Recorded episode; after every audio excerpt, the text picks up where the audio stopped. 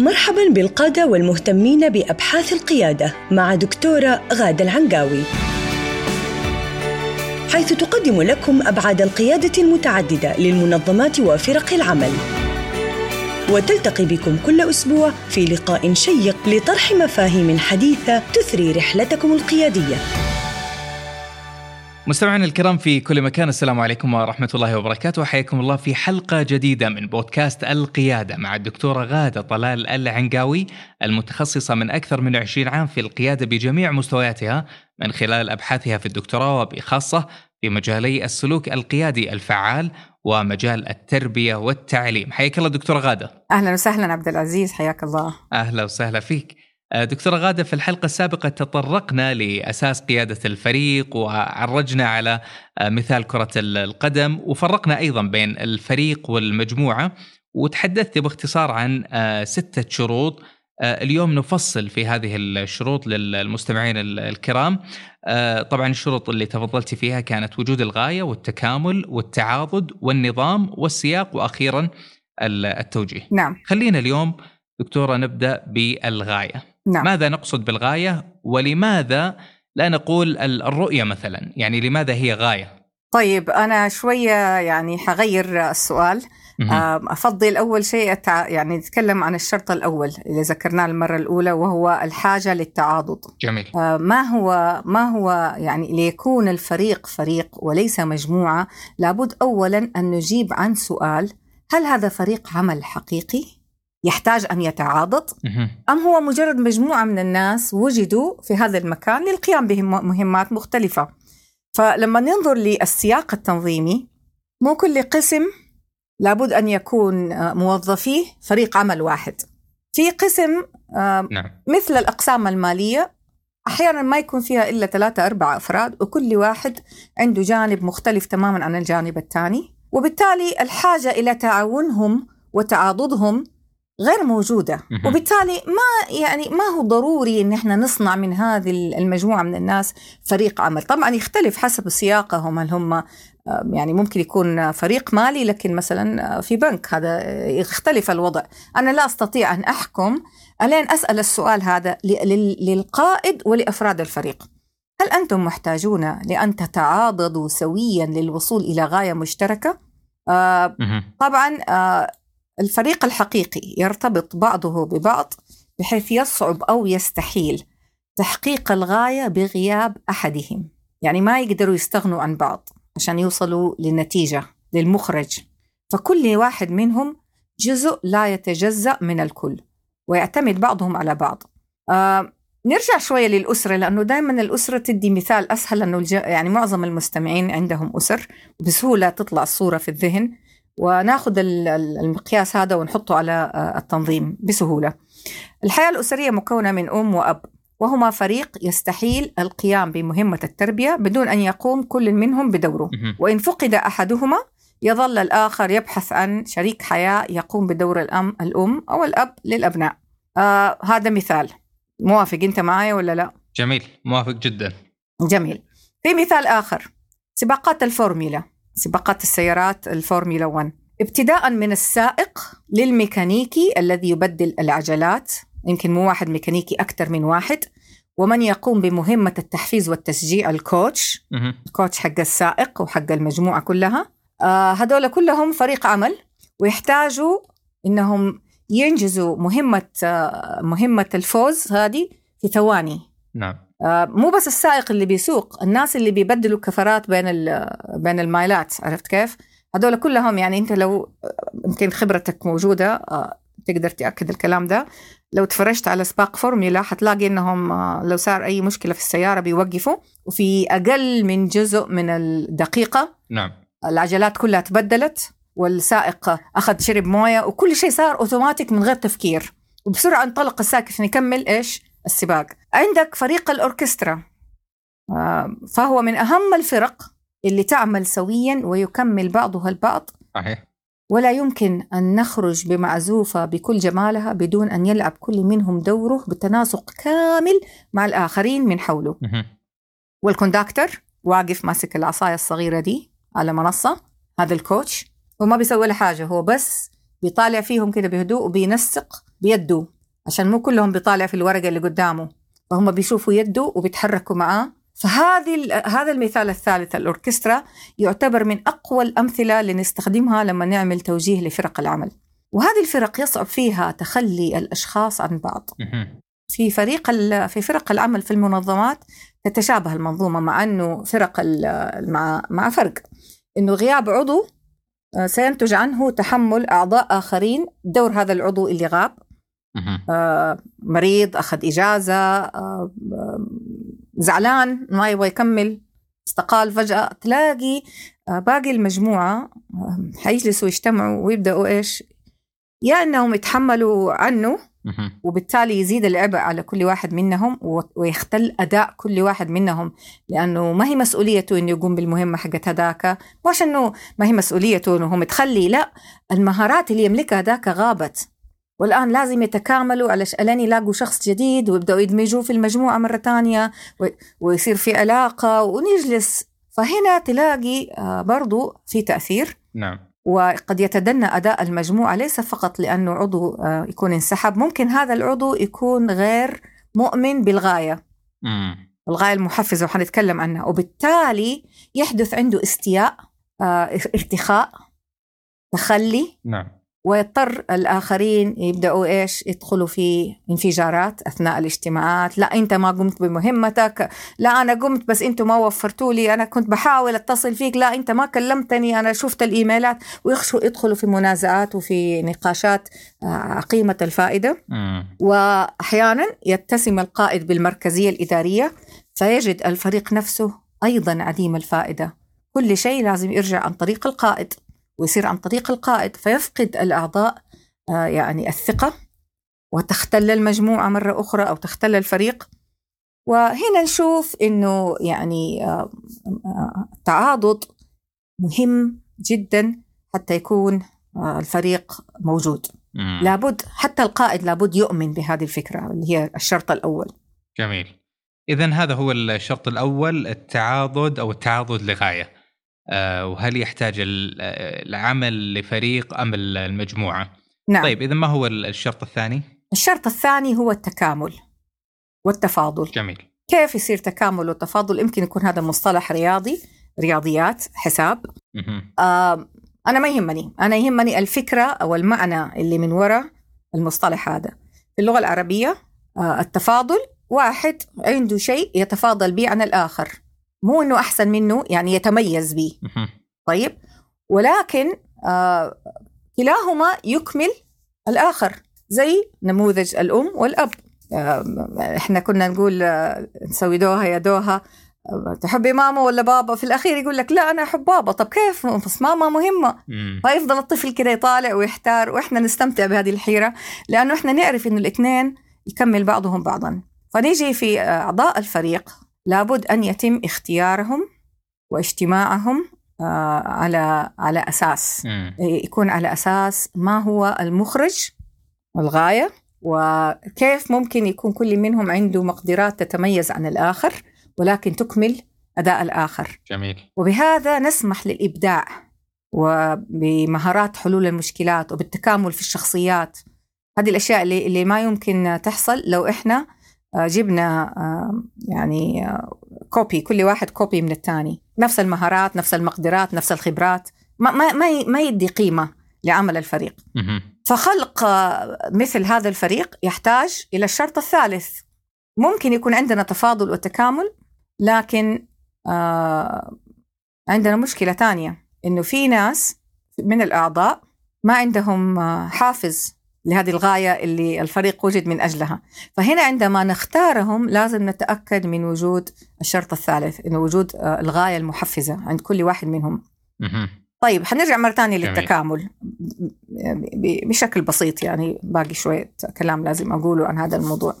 لما تكون عندك عدد من الأفراد المتكاملين، خلينا نقول المجموعة مرة بسيطة، 3 قائد و2 زيادة، والاثنين هذول تم اختيارهم بتفاضل وتكامل.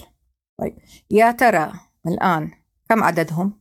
حسب حديثك في الحلقة الماضية 9 أشخاص. جميل. يعني أو 9 علاقات، هم 3 أشخاص ولكن 9 علاقات. هذا في العلاقات. لكن في النتيجة، في المنتج، في المخرج، كم سنحصل عليه؟ إيش المخرج من هذه المعادلة؟ 2 زائد 1 إيش يساوي؟ المفترض أنه 3.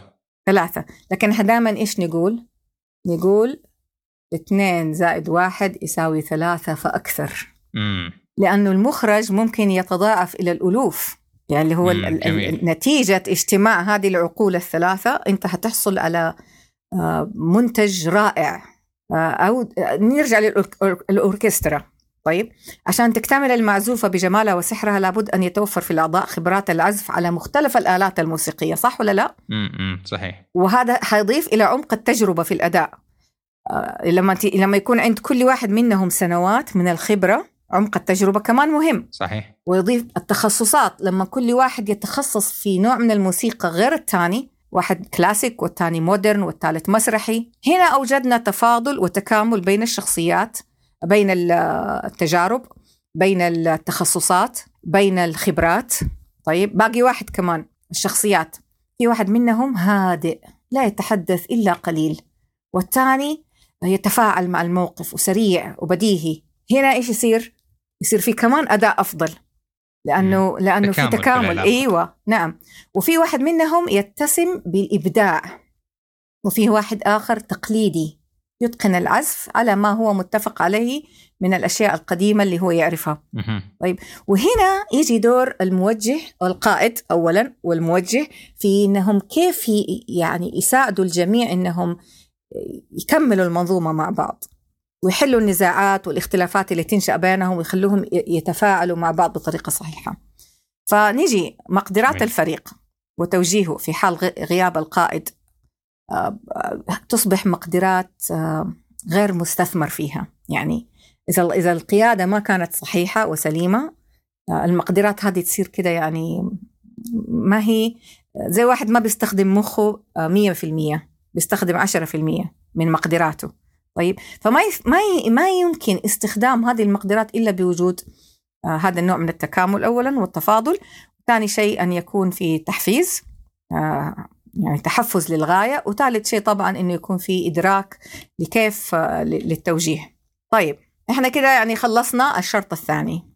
جميل. طيب كده وصلنا للشرط الثالث، وهو بعد التعاضد والتكامل، وهو قضية الغاية المحفزة. الغاية، نعم. طيب تكلمينا يعني شوي عن الغاية المحفزة. نعم.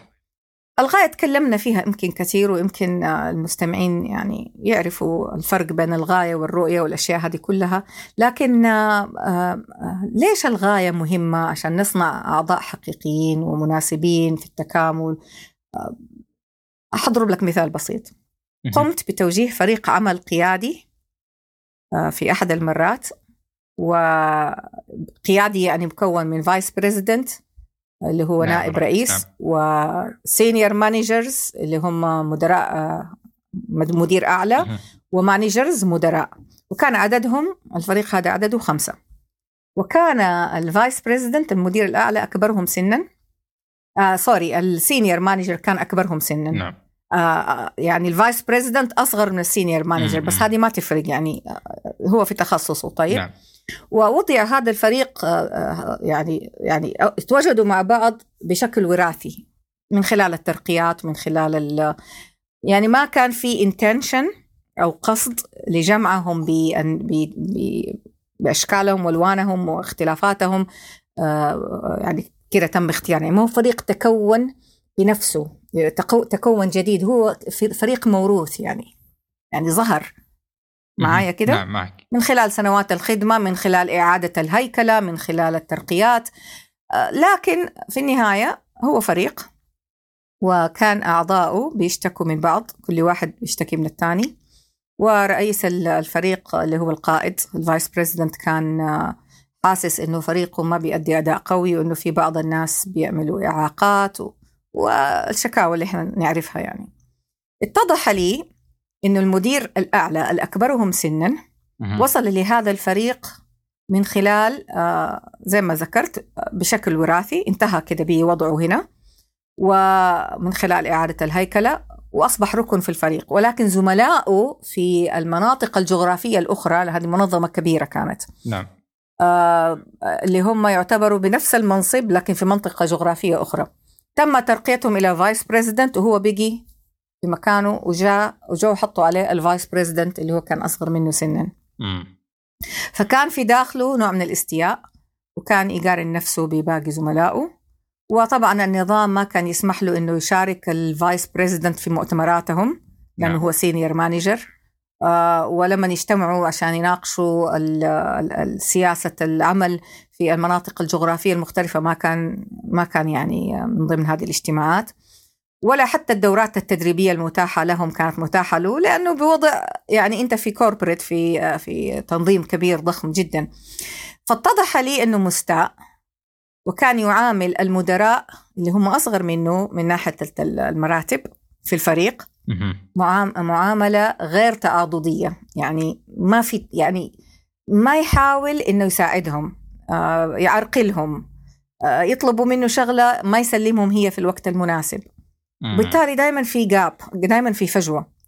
ووصل الاستياء هذا رئيسه اللي هو الفايس بريزيدنت القائد حق الفريق، وكانت الأحاديث تدور في الممرات مع فرق العمل الأخرى، مع الفايس بريزيدنت التانين، كيف إنه يعني المجموعة كلها شغلها متعطل.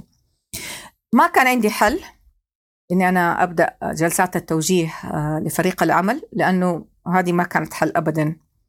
كنت بأجل الموضوع لين جميع الأعضاء يكون عندهم الغاية المحفزة.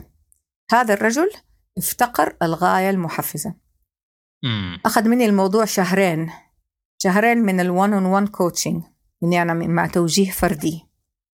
طيب ألين وصلت معاه لمرحلة يعني انفتح وشاركني في مشكلاته الشخصية واستياءاته، وبكى وإنه هو حاسس بالذنب إنه هو بيعرقل باقي أفراد الفريق. يعني أيوة، يعني هو مرة يعني كم سنة له في هذا الوضع، وزعلان من نفسه إنه مو متعاضد مع الآخرين، وإنه ما كان لهم الزميل المناسب والعضو الفعال، وإنه هو يعني شايف نفسه حجر عثرة في طريق المجموعة كلها، في طريق الفريق.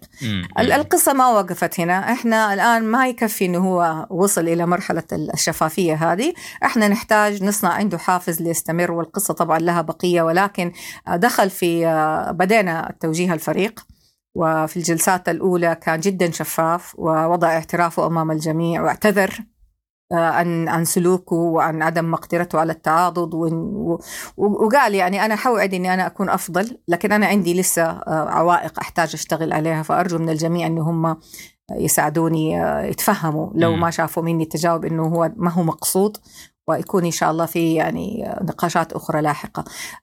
تخيل لو إحنا عملنا إقصاء أو تأديب لهذا الشخص، أو فصلناه، أو أخذناه حطيناه في منصب أقل منه، نقلناه في في في في دائرة أخرى أو قسم آخر، وجبنا أحد مكانه. تخيل نوعية الريزنتمنت أو الاستياء اللي حيكون عنده. وتخيل إن إحنا في حياتنا العادية، في سياقات التنظيمية، كم من الناس بيتم تهميشهم وتجنيبهم، وبيكون عندهم هذا الاستياء، ويفقدوا الشعور بالغاية والاستمتاع بالإنجاز، وبالتالي يكونوا عوائق لفرق العمل بدل ما يكونوا معينين لبعضهم البعض. فأنا يعني هذا المثال حبيت أجيبه، لأنه جزء من الشغل اللي إحنا نسويه إن إحنا نبني هذا الجسر. جميل. ونحاول نوصل لسبب المشكلة، مو إن إحنا نحاول يعني نقص العضو، نقطع الرجل أو نقطع الذراع عشان خلاص نقول الموضوع انتهى. لا، هذا عضو مهم جدا وفعال، ويحمل خبرة قوية جدا في المجال اللي هم شغالين فيه. فللحديث طبعا بقية، ما حرجع لهذا المثال، بس حبيت أجيب ليش يعني مهم جدا موضوع الغاية المحفزة. كلمة محفزة هي سر. جميل جدا. الحديث معك ممتع دكتورة غادة، ولكن وصلنا إلى نهاية الحلقة. في هالحلقة تحدثي عن شرطية التعاضد والتكامل، وألهمتينا يعني بقصة من حياتك الواقعية عن الغاية وغياب الغاية المحفزة وكيف ممكن يأثر على الفريق ككل. بإذن الله نكمل الحديث الشيق في الحلقة القادمة. كل الشكر والتقدير لك دكتورة غادة، والشكر لكم أنتم أيضا مستمعينا الكرام في كل مكان. أرغب فقط في نهاية الحلقة هذه أن ألفت انتباهكم إلى أن الدكتورة غادة تتلقى الأسئلة حول القيادة الذاتية والقيادة الآخر في موقع البودكاست، وهو موجود في الوصف لهذه الحلقة، وهو newcharismaticleader.com. في الختام تقبلوا أطيب التحايا مني، أنا محدثكم عبدالعزيز الحجي. نلتقيكم في الحلقة القادمة بإذن الله. إلى ذلك الحين دمتم في رعاية الله وحفظه، وإلى اللقاء. استمعتم للدكتورة غادة العنقاوي تتحدث عن قيادة المنظمات وفرق العمل في بودكاست القيادة. إلى أن نلقاكم مجدداً.